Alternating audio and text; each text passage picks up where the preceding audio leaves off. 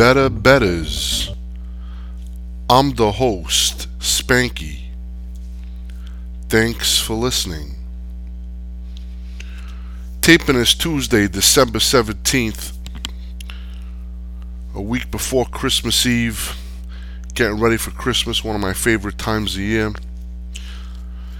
Probably not going to be doing this for the rest of the year, but we'll see what's up depending if I get a little time to record another podcast. Um, I got a lot of questions that I want to get to on the Twitter feed. So um, let's get right to it, and then I'll talk about a few things I want to talk about, probably as I elaborate on a few things. All right, let's go right down the line with these questions and see what's up. I gotta just click on this and find out where it's at. Alright, here we go. Okay, answer Inda. Have you ever feared for your safety because of the success you've had over the years with legal, offshore, and street bookies? What are some precautions to take when dealing with large amounts of money? Um, answer, I've never feared for my safety because I do the right thing. Um, obviously, you know, I work in the unregulated markets and I deal with a lot of street guys and whatnot, but if you do the right thing by people, there's nothing to fear. You just uh, treat others the way you want to be treated. Um, the people that fear for their safety are the people that are the people that are robbing people, the people who are doing people dirty, the people that are, uh, you know, not paying when they should have to pay. Etc., etc., etc. So, no, nah, there's no fear at all.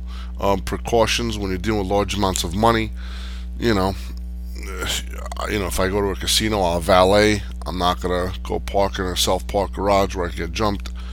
Um, and it's little stuff like that. You know, I don't. It's you just gotta just think about it and just don't be stupid. Pretty much. I know it's basic answer, but that's all I could think of.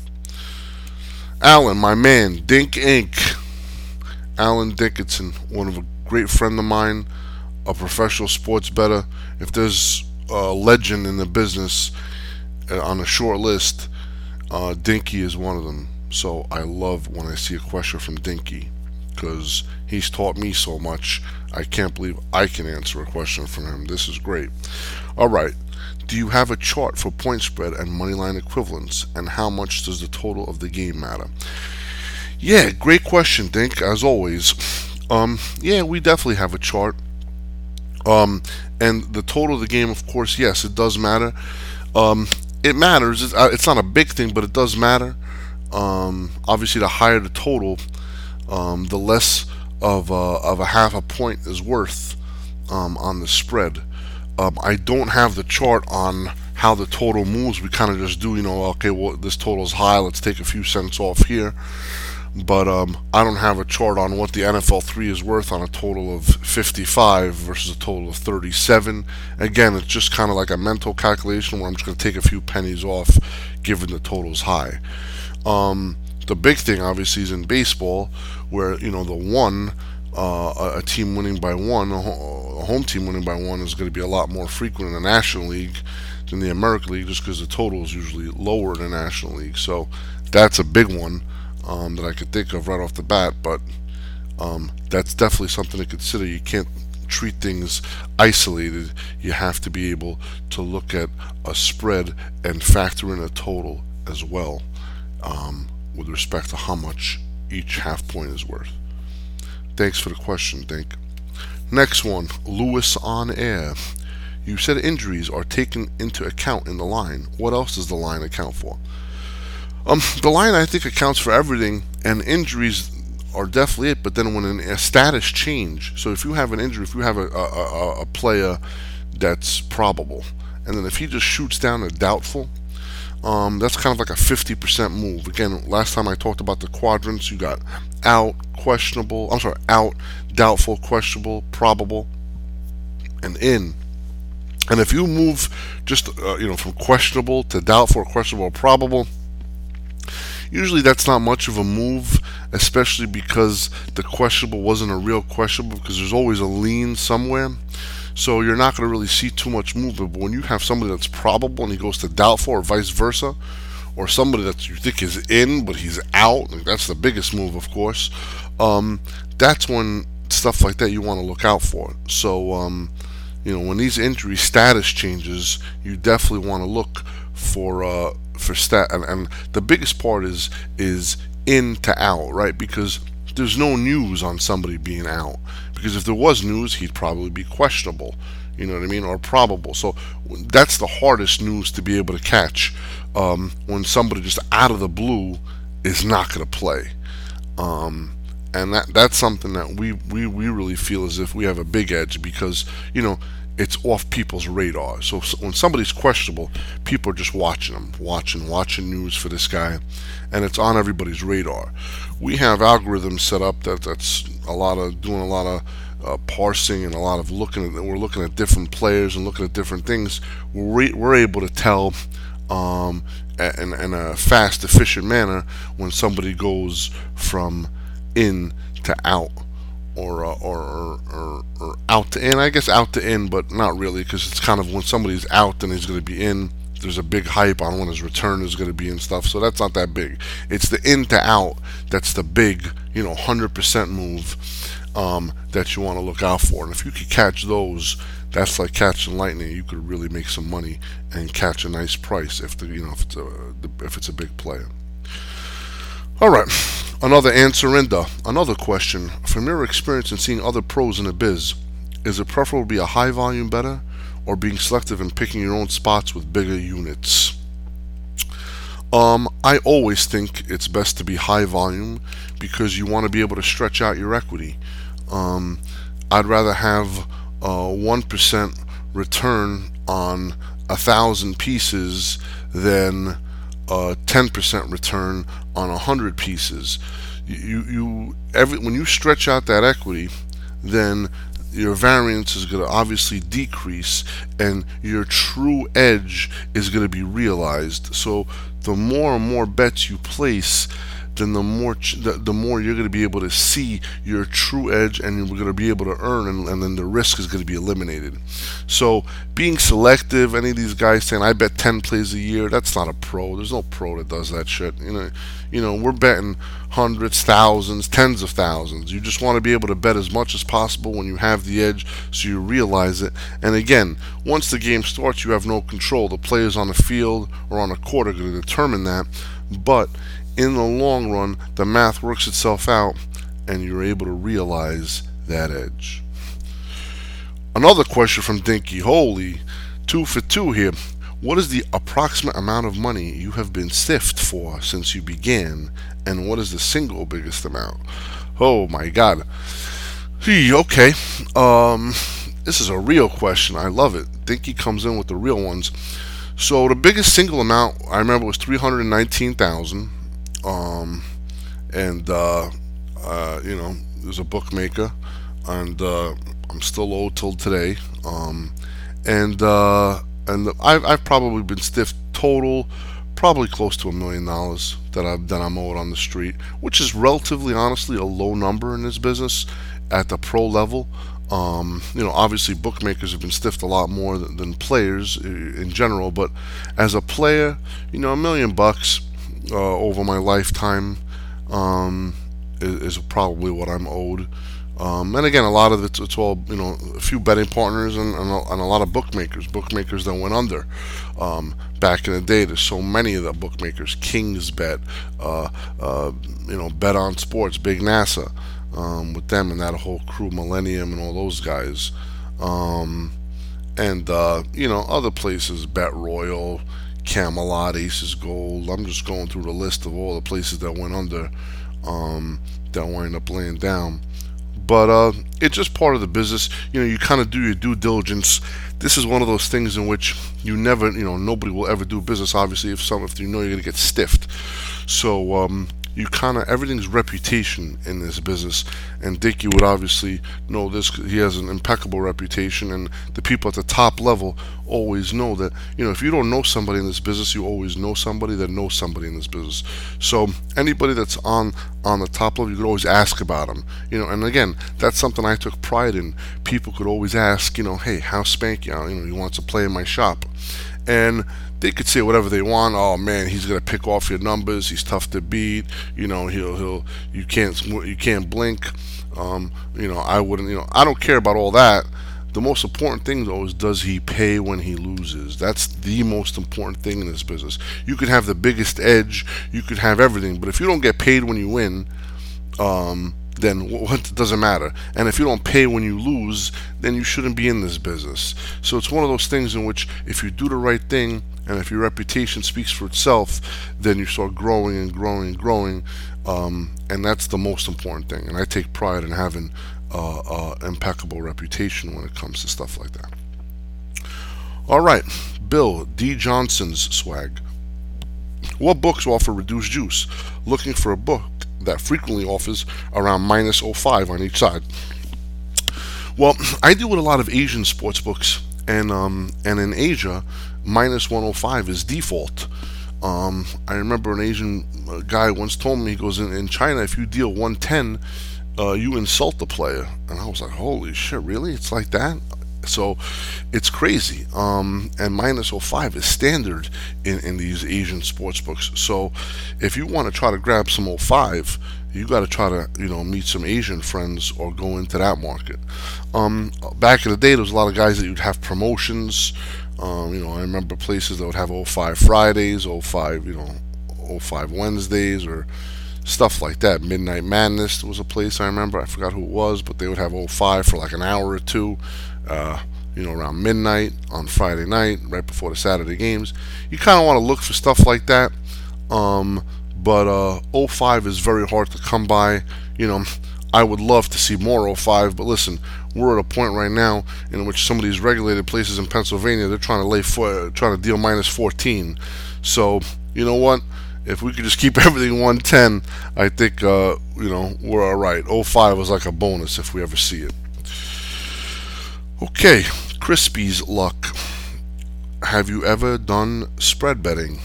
Uh, yeah, I bet spreads, uh, point spread. I don't even know what that means. I bet point spreads. So yes, that's what that's mostly what I do. All right, let's do the next question at Gugabed. Do you think moneyline prices being tied to handicaps is an accurate source of truth? Surely, in some matchups, a team can win 90% of the time without necessarily covering the handicap of minus 11 approximately 50% of the time. Um, I, don't, I gotta read that question again.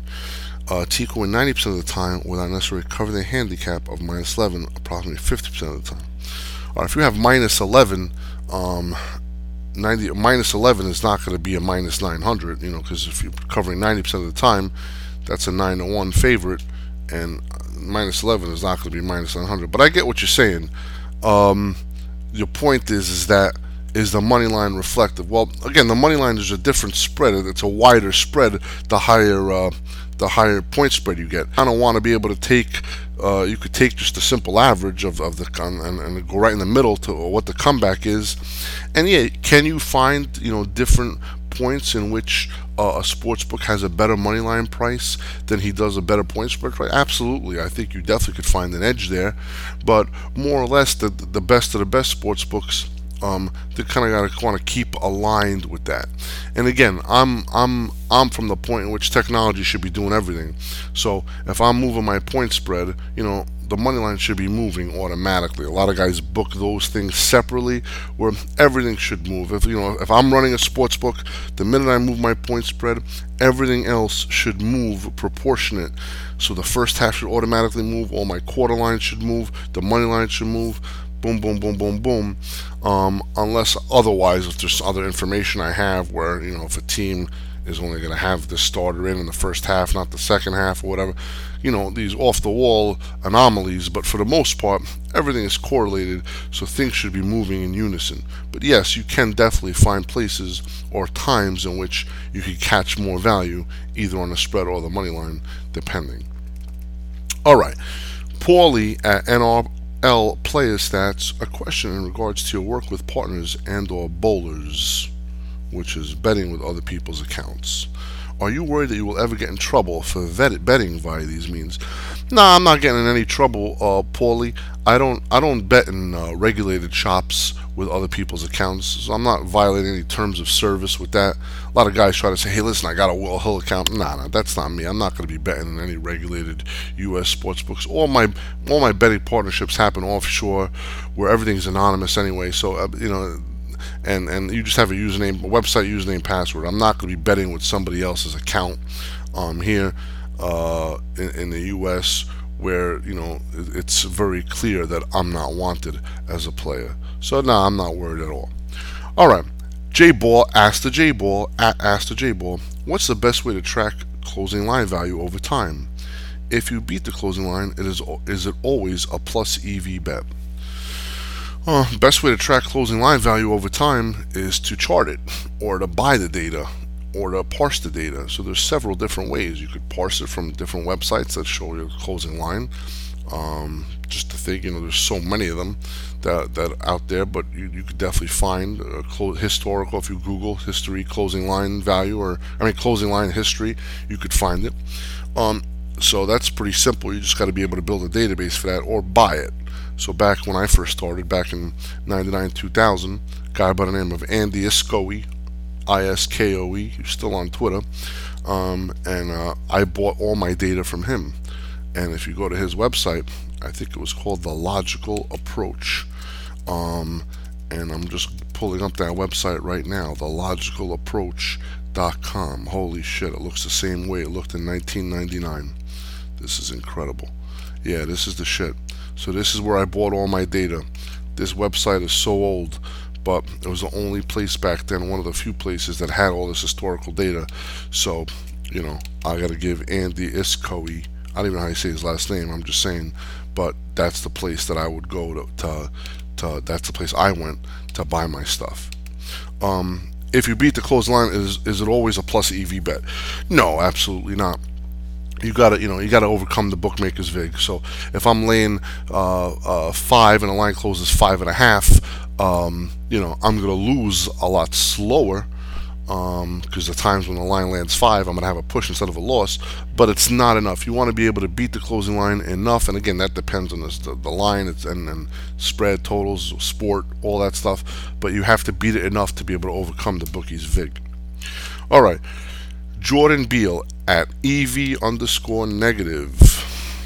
That's not a nice name. You want to have positive EV, not negative. What things can you do to keep help keep accounts open longer? Um, that's a pro question, Jordan. So that's you know I, I'm assuming you're a pro or semi-pro, what, what you want to do is you want to be able to bet regular stuff. You want to be able to bet NFL. Uh, you want to be able to give courtesy plays. You want to be able to not go for the jugular every time.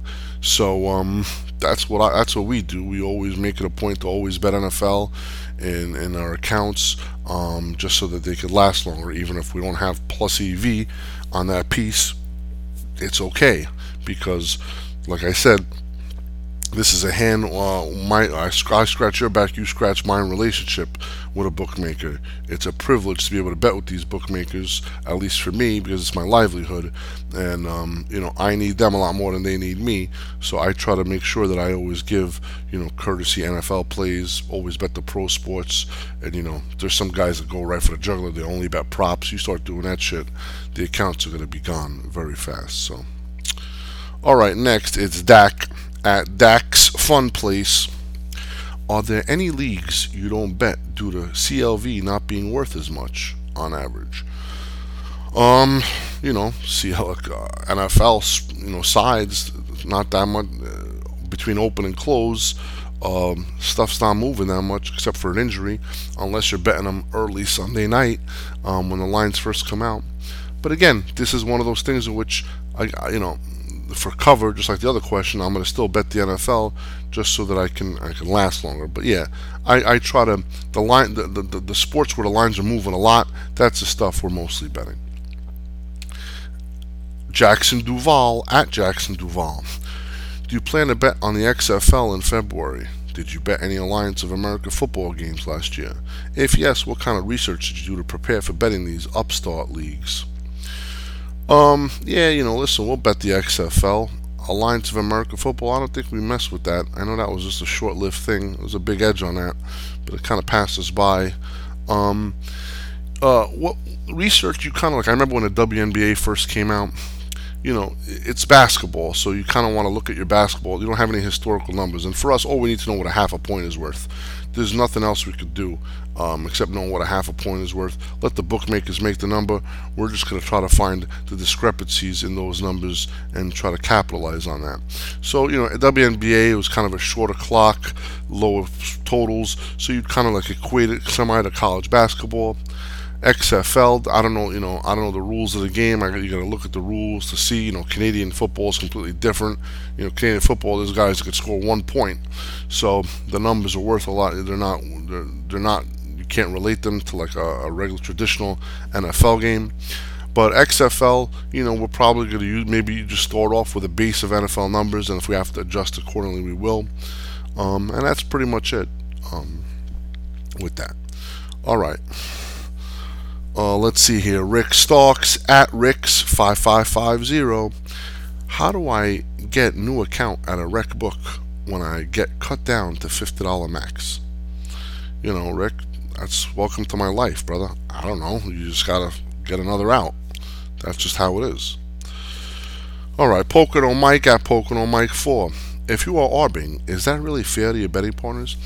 Yeah, if I'm going to be able to get off a piece of Mike um, or if I'm going to arb a piece, if I'm too heavy on one side, I make sure I don't bet the other side of my betting partner's accounts.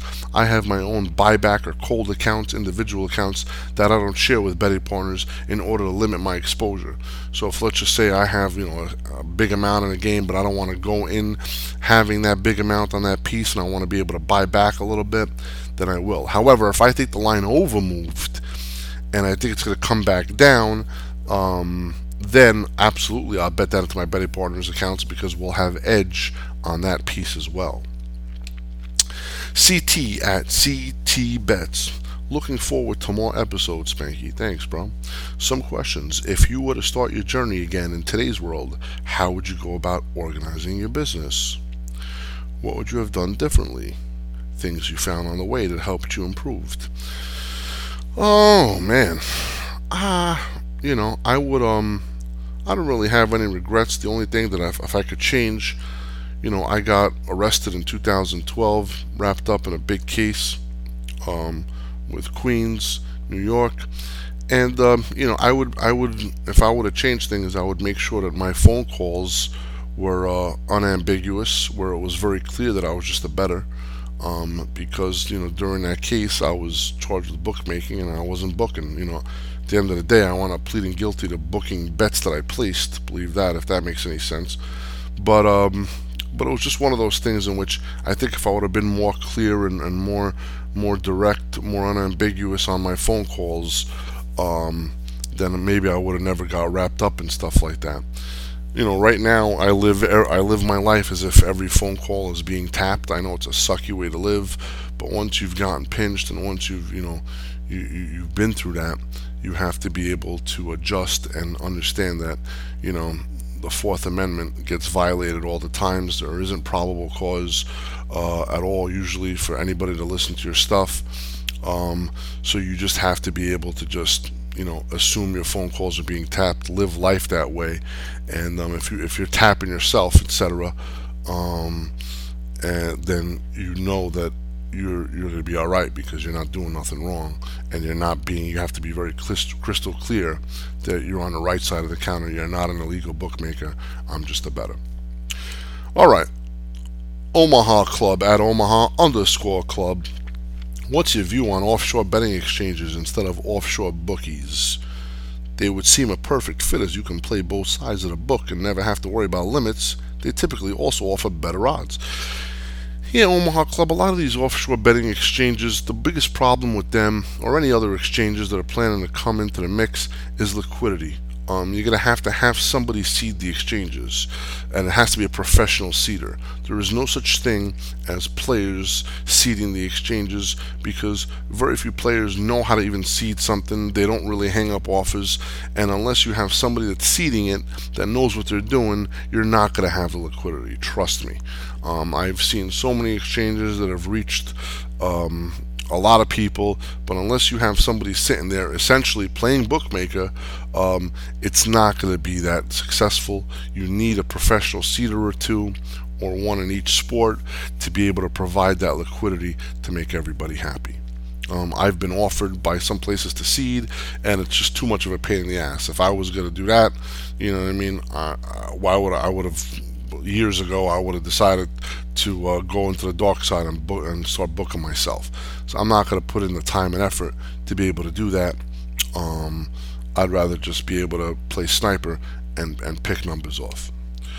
Okay, JMC at JMC underscore PGH. Love the podcast so far. Thanks, bro. Who do you think is the single sharpest book for U.S. sports? Bar none, the best bookmaker is bookmaker.eu. That's a place I've been with them since I started. Guys are great over there, very sharp. Everybody, there's nobody in the world that will disagree with me. I think that's that knows the business. Um, you know, U.S. sports uh, bookmaker is is king. Winston at Wins 0904. What would you do to make money right now if betting stopped being an option? What program do you use to keep track of all the finances? Excel? Uh, what would I do if I if uh, if I to make money right now, dude? I have no idea. This is my you know this is my life. I remember my barber back in the day. It was an old Italian guy named Vito, uh, Jersey City, and he wrote. I'm like Vito, you know, would you ever plan on retiring? And he used to tell me, "This is my breath," um, and in Italian, "This is my breath." And I, I would say, "Man, like you breathe." I've been doing it since I was eight years old. He would tell me, and and this is all he knows. This is he loves it. He can't and um, and, and, same for me. Like you know, I, again, I've been doing this for 20 years, but I don't know anything else. This is what I know. This is what I love. So I can't even think about not doing this. Um, it's never even crossed my mind. Um, but you know, you got to make sure you diversify. Get you know, I got try to get into real estate a little bit, kind of make your money work for you.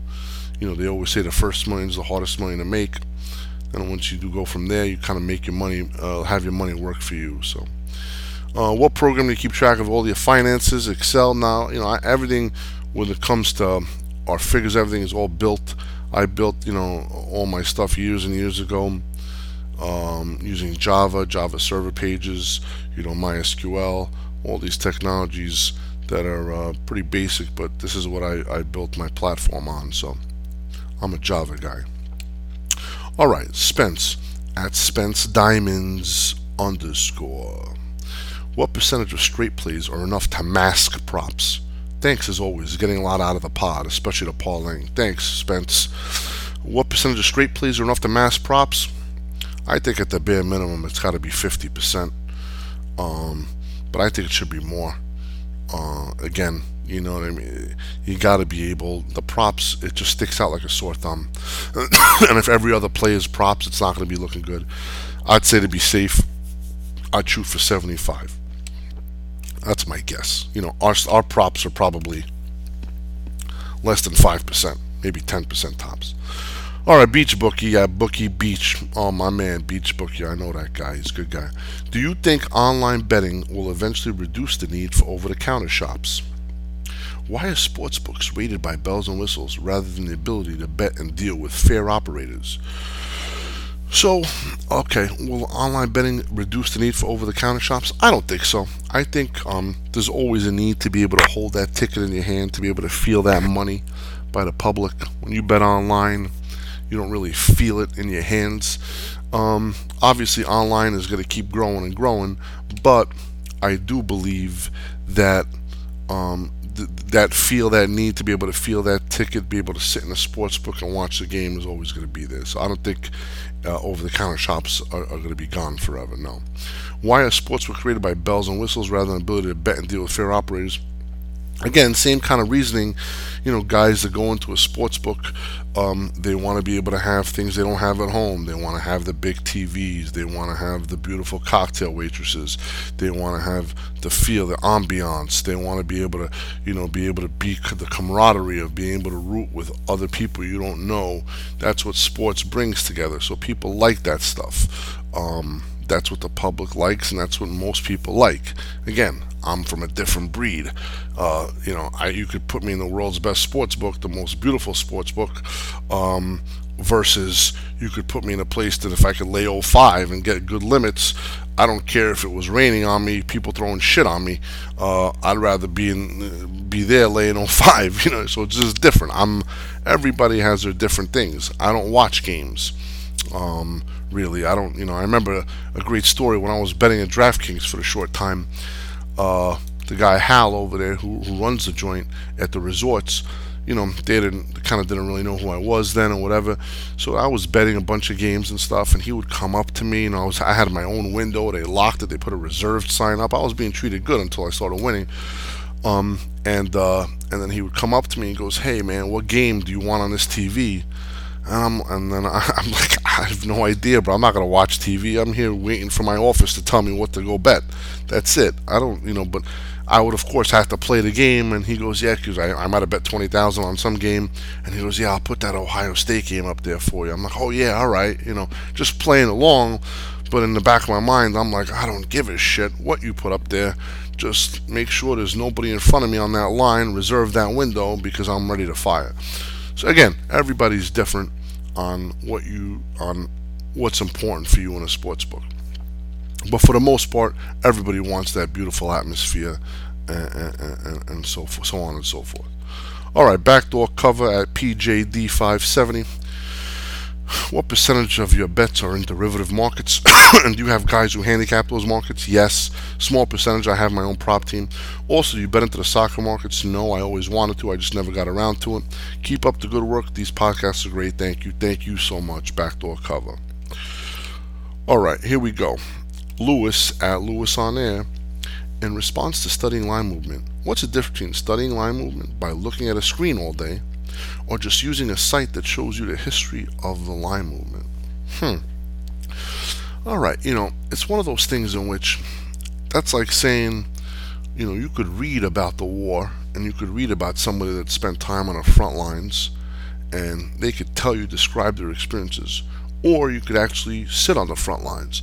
So it's one of those things in which you want to be able to see it as it happens. If you're looking at the history of line movement, you know, you'll have timestamps from each individual sports book, but you can't see, you know, you have to be able to see it in one big picture and see how that transpired. You know, the time span timestamps might be within a second of each other, but then you, you kind of catch a feel. This is how you're able to spot a fake. This is how you're able to spot if a game is going to go up um, or a game's to go down, etc., etc., etc. So you just have to know. You you know, um, you know. I remember there's one game. I don't know what the game was, but back in the day.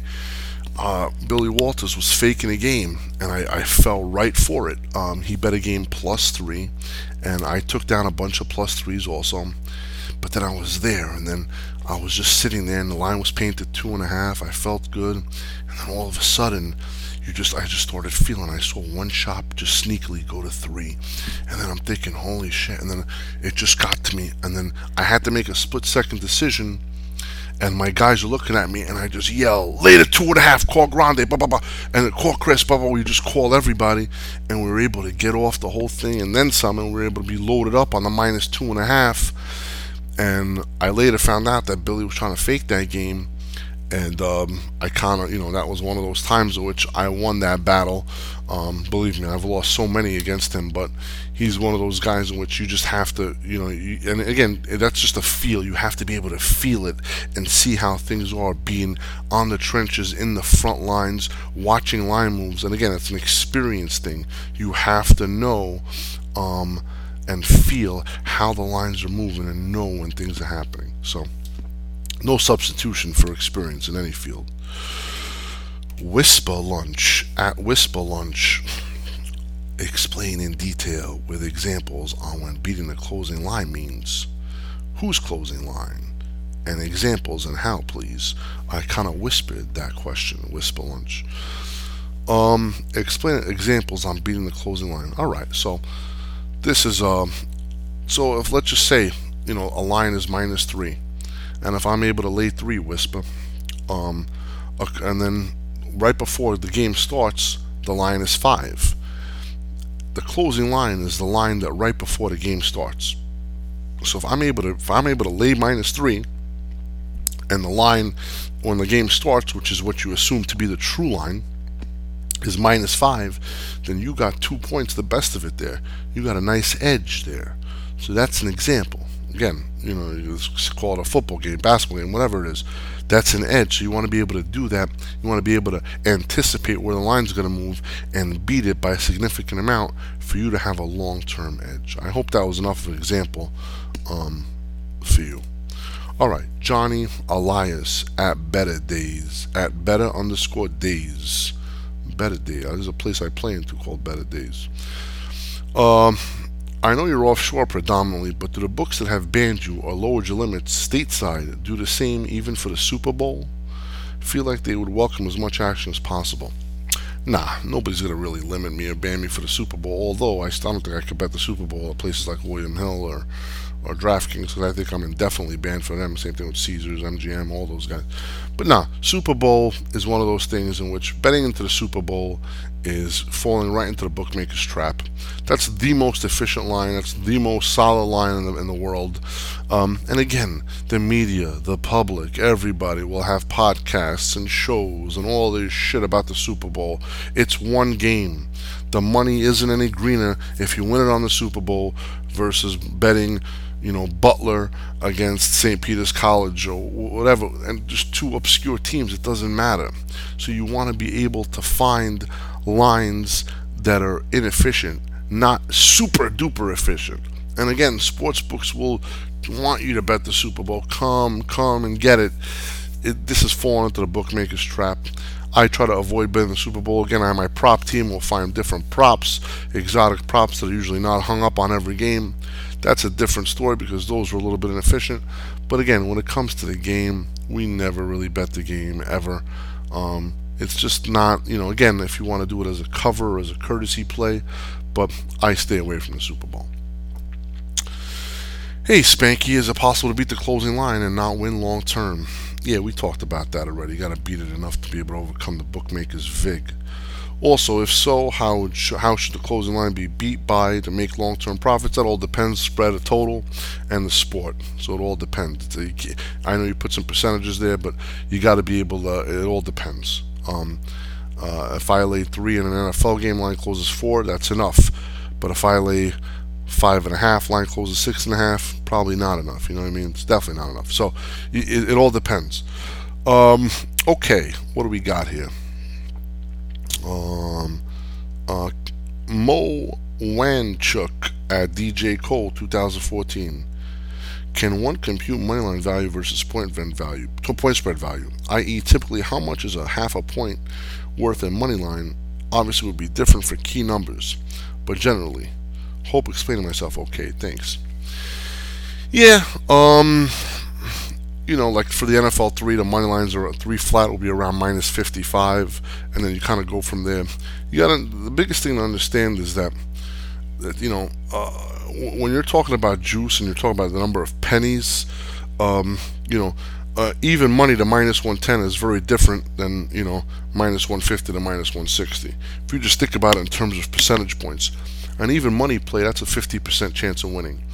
Um, uh, uh, a minus uh, two dollars is a 66 percent. It's two to one, 66 uh, percent chance of winning, 66.67, whatever it was. And then you know th- my three to one is 75 percent. So in order to go from even money to two dollars, you're getting 16 percentage points. But to go from two dollars to three dollars, it's you're only getting nine percentage points. So it's different. Not every penny is equivalent Um, again, the closer you get to even money, that's how much it's it, it means something more. Um, so you can't treat all the pennies differently um, when it comes to computing that, and that's something my man um, from that you know when I was first coming up in a business, and, and it's such an easy concept. Um, but you you know my buddy down there. RP, he taught me uh, down in Costa Rica. He taught me that, and it kind of an eye opener for me. So props to him. Well, if you guys know who that is. All right. Um, Pocono Mike at Pocono Mike Four. How do you protect against betting partners selling your info? They are out there. I can't protect against that. And you know what? I don't even give a shit.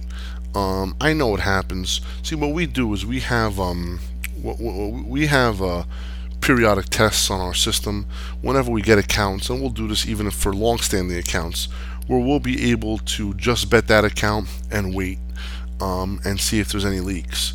Um, you know, there's guys that have given me two, three accounts, and they have 40 accounts on their own, and they're trying to copy my plays. Once we see something like that happening, then unfortunately, I, you know what I mean, that betting partner is ruining my business, and I'm, I'm trying to help him, and he's trying to ruin me. So again, it's not, you know what I mean. I, if something like that happens, we're going to bet the bet the the wrong side on those accounts, so you're going to be able to be create value for me.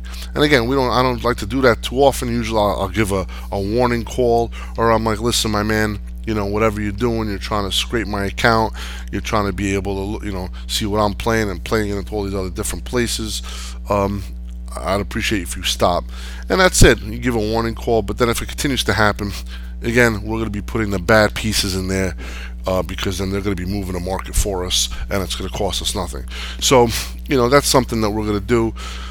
But there's nothing I can protect. It's very hard if somebody wants to follow my accounts. It's very it's gonna be very difficult to be able to get the same prices I'm getting. Most of the stuff we're betting is usually moving at the time. So and and we're always betting the best line in the world. So it's difficult um, to be able to uh, to tail my plays. That's why I don't tout. That's why I don't do any of that shit. Instead, betting partners give me accounts. It's actually a good time to talk about betting partners. Um, I don't have a sponsor for this. A lot of people kind of reached out to me for sponsorships, a couple of guys. And um, again, if I don't use your product or if I don't believe in your product, um, you know, I'm not going to accept you as a sponsor. You know, I have the luxury because this costs me nothing to do. Um, and uh, you know, I don't know if the quality isn't that great, maybe, but whatever. This is just takes my time. this is I, I, I have time and I'm able to do this. I don't I don't I don't have a I don't need people to you know to give me a nickel a week or a dime a week to sponsor my podcast. I don't need that money. Um, again, I'm not going to turn down free money if I believe in a product, so I don't want to deter any sponsors from trying to approach me. But only if I use your product or if I believe in your product. I'm never going to accept sponsorship from somebody I don't believe I can't be bought. I'm beyond that at this point. You know, thank God I'm able to turn down sponsorships where a lot of people can't do it. They need to be able to meet expenses. I have zero expenses. Um, so that brings it, you know, the spot. This podcast is brought to you by Chinese Mike uh, at Chinese Mike 2. If you want to become betting partners, reach out to Chinese Mike at Chinese Mike 2 on Twitter, and you give us accounts. We'll be able to play into the accounts. We'll be betting partners. Our all of our interests are aligned. We've been doing this for so long. You know, when it comes to this business, you know, it's borderline printing money. We know what we're doing. We're able to beat the bookmakers. That's why, again, I'm on Twitter for. Let's let's keep it real here, okay? Why do I go on Twitter? I'm on Twitter mainly for self promotion to try to be able to expand my business, to be able to get betting partners. That's the big thing, okay? A lot of this stuff is, you know, I'm, I'm, and again, I'm, I'm not gonna bullshit you guys saying I'm just doing this to be a nice guy and I care about everybody. Nah, that's not me. Let's keep it real here, okay? There's monetary uh, uh, uh, reasoning behind everything. Um, I'm trying to, you know, increase my earn, but at the same time, listen, I still enjoy doing this. I like to help people out. But you know, to go out of my way and do all this, no, I'm trying to get betting partnerships to be able to because again, I lose accounts all the time. It's hard, and any betting partner that's going to get me account, we're probably going to lose the account eventually. That's how it is. But we'll make some money by the time we lose the account, hopefully, and then you know at least we'll have some extra money. But I'm losing accounts all the time because bookmakers, not too many bookmakers are out there that are able to be able to book long term. We do our best to try to disguise the work, to try to be able to uh, keep the longevity of the account uh, intact. But um, again, it's hard. So that being said, that's the ad for the whole podcast reach out to Chinese Mike at Chinese Mike 2 on Twitter if you want to become betting partners. You give us offshore accounts, we're able to play into them, and we split both the profits and the losses. Obviously, there'll be more profits than losses. All right, let's move on. The book at Three Mad Mets Fans. Just lost this shit. I moved it. Where the hell did it go? All right, here it is. What advice can you give someone who bet on the Redskins and then followed it up with the under in the Niners game? Uh, those are the two bad beats of the week. Really, like devastating bad beats. You know, that's a tough question. But honestly, you know, for every, the way I tell everybody, for every bad beat um, that somebody experiences, there's going to be a miracle win. And, you know, as humans, we don't remember the miracle wins. Um, and we just tend to forget them. We only remember the negative um, because it stung us that hard. A miracle win usually doesn't stick with us. So, like I said, everything evens out in the long run. I know that's a bad beat, but you you've obviously and you you probably won't remember them, but you've had miracle wins also. So you know what? You take the good with the bad. That's just part of the business. Okay, RP3 at R underscore F underscore P underscore 3. How many different books do you recommend taking action from? Five, ten, as many as possible? Alright, let's be very clear here. I don't take action from anybody. I'm not a bookmaker, I'm just a better. Um, so, how many different books do you recommend betting into? Um, yes, I recommend, you know, thousands if you can. You know what I mean? I know that's crazy, but again, I'm automated and I could do that. So for somebody realistic, you know, if you're living in New Jersey and if you want to bet into the regulated sports books there, I would have every single app. Um, and I would look compare lines to all those. I would have a few offshore accounts, um, guys that are highly rated that you know you're going to get paid.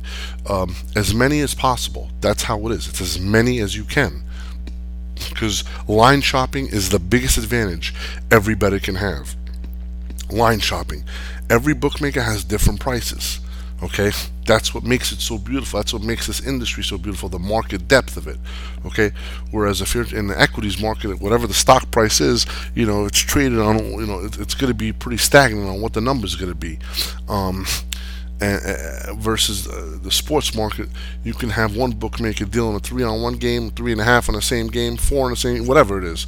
It used to be crazy.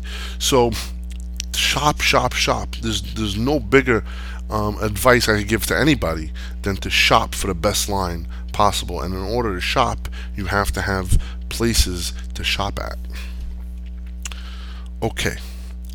Jim Viviano at Jim Viviano. Love your stuff. Thanks, Jim. What advice to, do you give serious bettors on where to get plays from if they don't originate with modeling and most touts are scum? Yes, I have my good guys, but curious of your thoughts.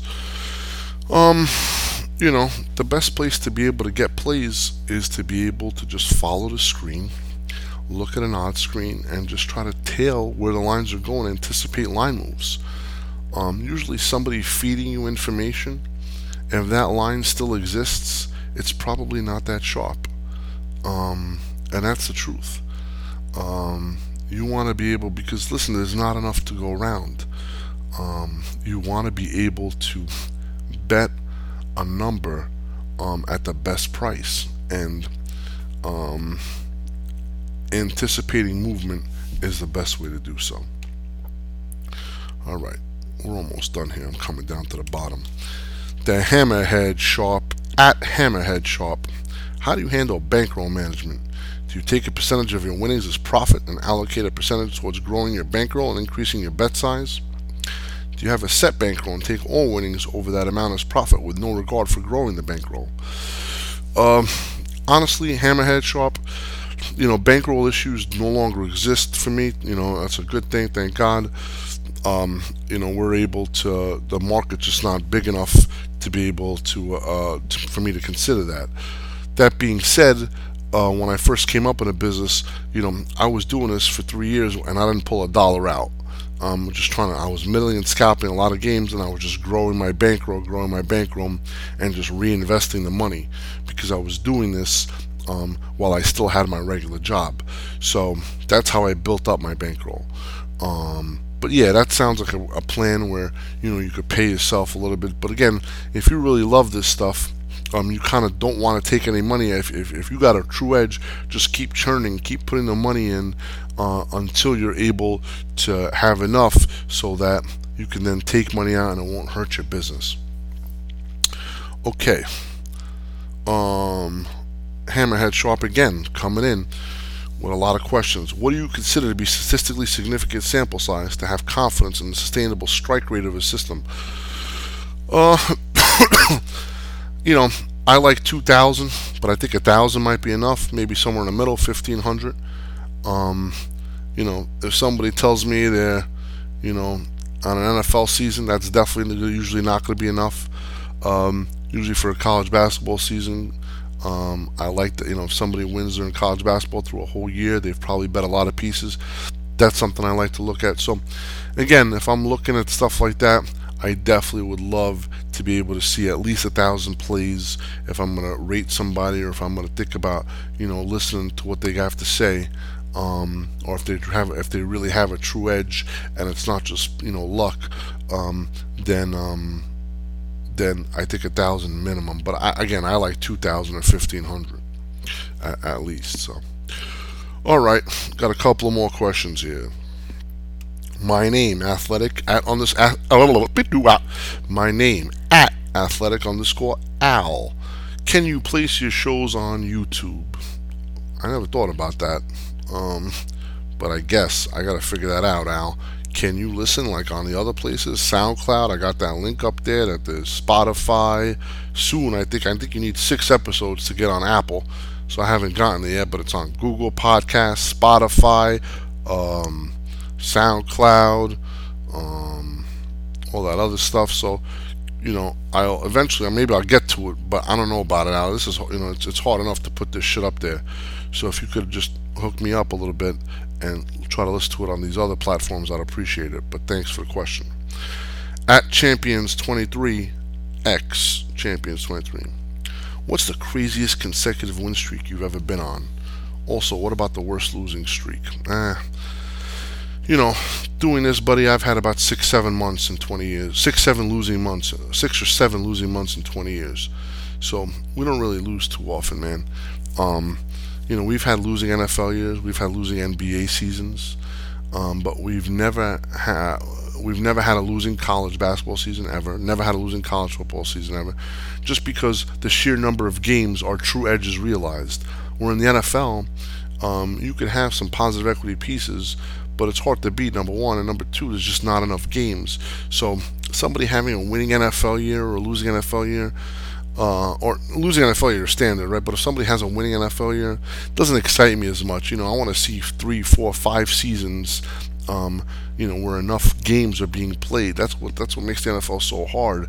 It's just you know, it's hard to be able to see if you actually have a true edge, or it's just you know, luck, the luck of how things played out. Whereas college basketball, with you know thousands upon thousands of games, nah, you're gonna know right away you have edge or not. So, um, it's hard. Lose uh, winning streak. You know, again, we've won all. You know, I I don't really follow streaks. That's not my thing. But you know, we win. This is you know, this is like again. I try to. It's it, once you've done this long enough, and once you're able to spread out your equity enough, it just becomes about you know increasing the returns. The winning is going to be always win, but you want to. It's how much you want to win, and and that's the big thing. on How much you can win. Um, all right. Last question here. Vegas mug at can't underscore eat underscore value. Have you ever crossed the line and used the piss jaw for a shit? Ha ha ha. All right. That's funny. Um, piss. So, so I a long time, uh, not a long time ago, maybe I don't know how long it was ago.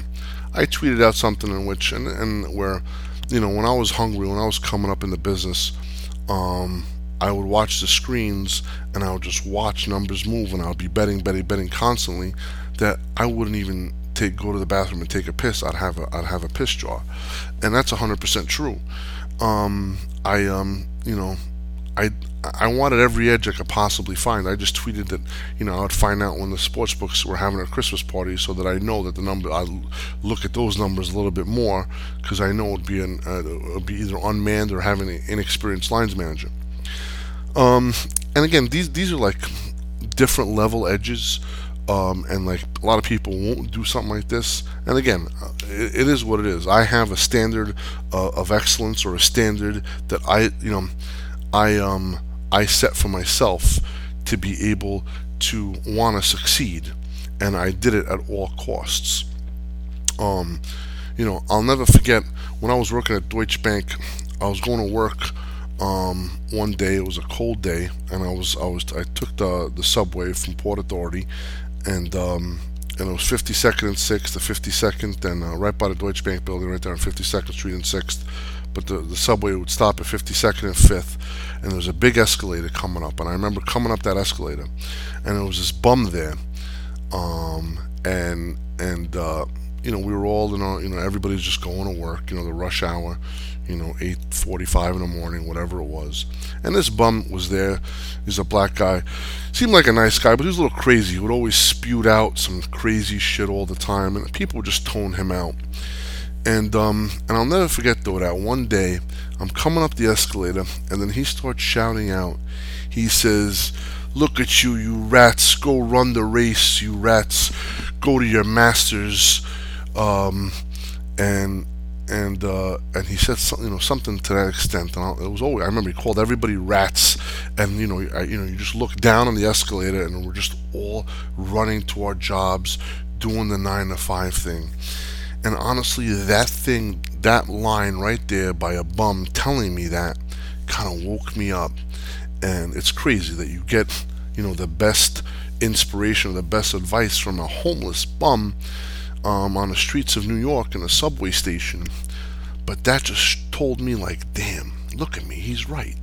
I'm over here thinking I've been trained, you know, you go to school, you get a good education, you get a good job, you retire at 65, 66, you live out your retirement years, have a retirement fund, blah, blah, blah, blah, blah. Just do the standard thing that everybody else does. And I said to myself, I'm like, shit, man, why am I trying to make somebody else rich? Why am I spending all my time um, doing this when, when I could maybe instead um, maybe build my own business, work on my own? and um, and that's what kind of, that was like kind of like the seed that kind of planted um, for me to kind of do something on my own and and, and start betting sports professionally um, or semi-professional until I was able to build enough of a bankroll and have confidence to leave my regular job. Um, and since that day, um, every time I would always I put the fear in myself, and I put that fear in me to say, you know what, I never want to be on that escalator again, and I never want that bum to talk to me like that ever again. And, and I'm going to do everything I can to avoid that. So, um, and that meant, if that meant, you know, again, just just scared. You kind of put fear in yourself, and mo- you have to motivate yourself. And if that meant pissing in a jar, absolutely, that's what I was going to do because I don't want to miss a piece um, or miss a move. And again, it might be it's extreme, and you know, whatever. You might think I'm crazy, you might think I'm nuts, whatever. I, you know, it is what it is. But I just didn't want to go back to that position. Didn't want to go back to that scenario where um, where I'd have to work again, um, where I'd have to be able to to rely on somebody else to pay me. Um, you know it, it's a it's, it's once you once you're able to have your own business and work for yourself it's so hard at least for me it would be so hard to be able to go backwards and and no matter what they paid me just I got to report to somebody I got to you know it's just hard. So again that's what kind of kept my thing and that's the work ethic that I had to be able to um and I to, to be able to just keep working and going as hard as I could um, for as long as I did. All right, so let's end on that. Um, I'm definitely not going to be doing one of these before Christmas, and uh, who knows, it might not even be in the new year, so we'll see what's up. But uh, I want to wish everybody out there Merry Christmas, Happy New Year, uh, Happy Hanukkah to my Jewish friends out there. If you celebrate Hanukkah, whatever you celebrate, and um, enjoy the holidays, happy holidays, and um, we'll definitely hook up soon again. Thank you so much for the time. Until next time.